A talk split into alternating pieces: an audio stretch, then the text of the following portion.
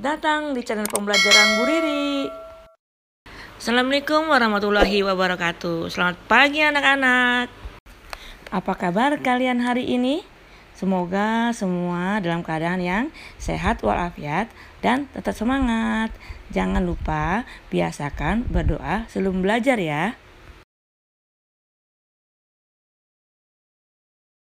Kelas 4, Kurikulum Merdeka. Bahasa Indonesia Bab 1 Fase B, lihat sekitar.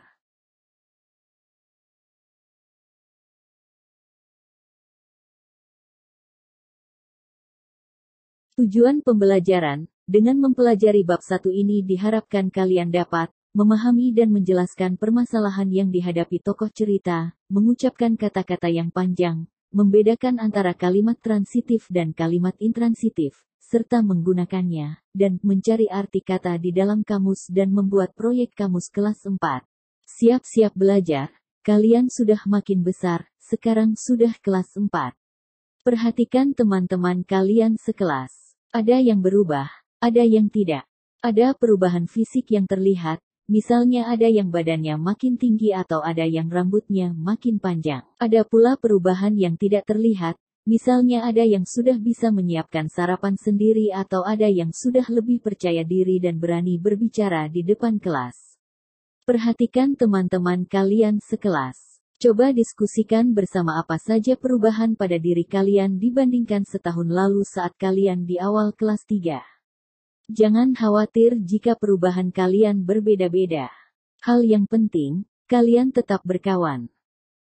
Sekarang mari bermain. Jika di dalam kelas terlalu sempit, lakukan permainan ini di halaman sekolah. 1. Bentuklah kelompok beranggotakan 6-7 orang. 2. Setiap kelompok berbaris ke belakang, sesuai dengan perintah guru, misalnya, berbarislah sesuai tinggi badan. Nantinya anak yang paling tinggi berdiri paling belakang.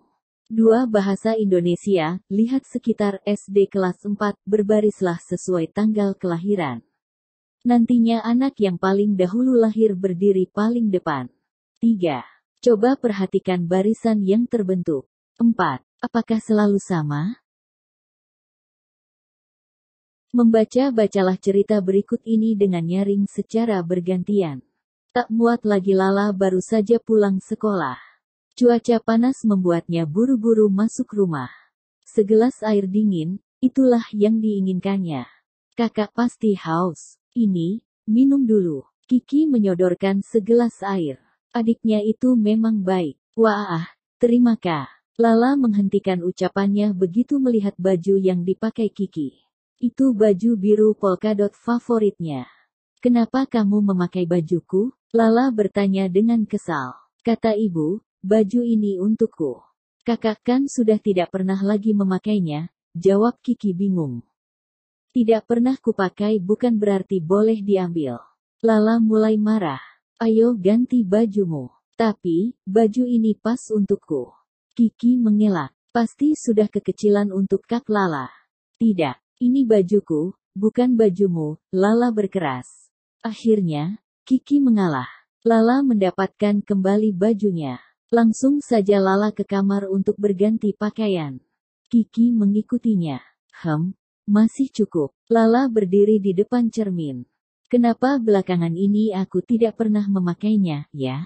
Lala terus mematut diri. Awalnya tidak ada masalah, tetapi lama-lama Lala merasa gerah.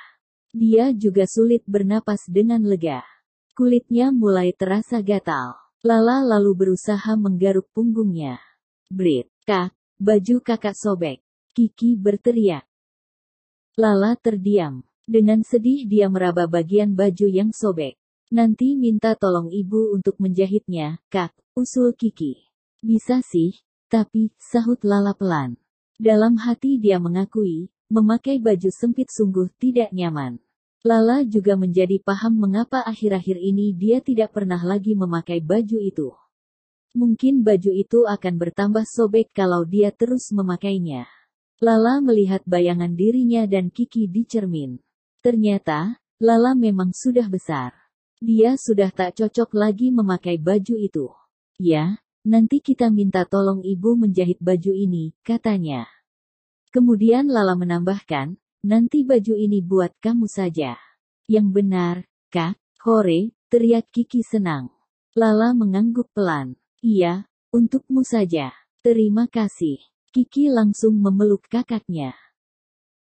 Berdiskusi. Diskusikan bersama, seperti apakah hubungan kakak adik yang baik?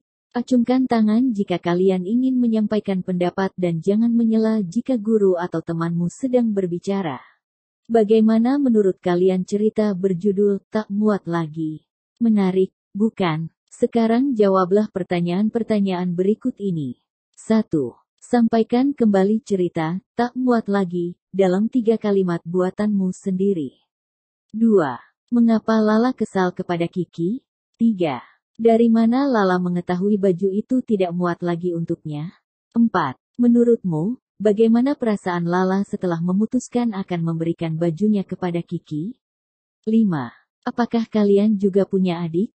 Bagaimana perasaan kalian jika barang kalian diminta adik? 6. Bayangkan diri kalian sebagai Kiki.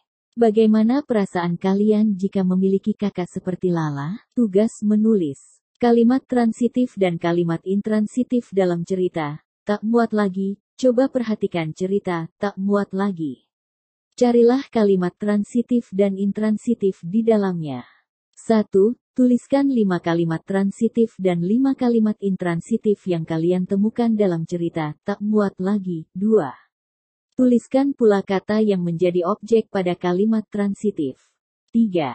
Latihan menulis kalimat transitif dan kalimat intransitif. Nah, anak-anak, sampai di sini pembelajaran kita hari ini.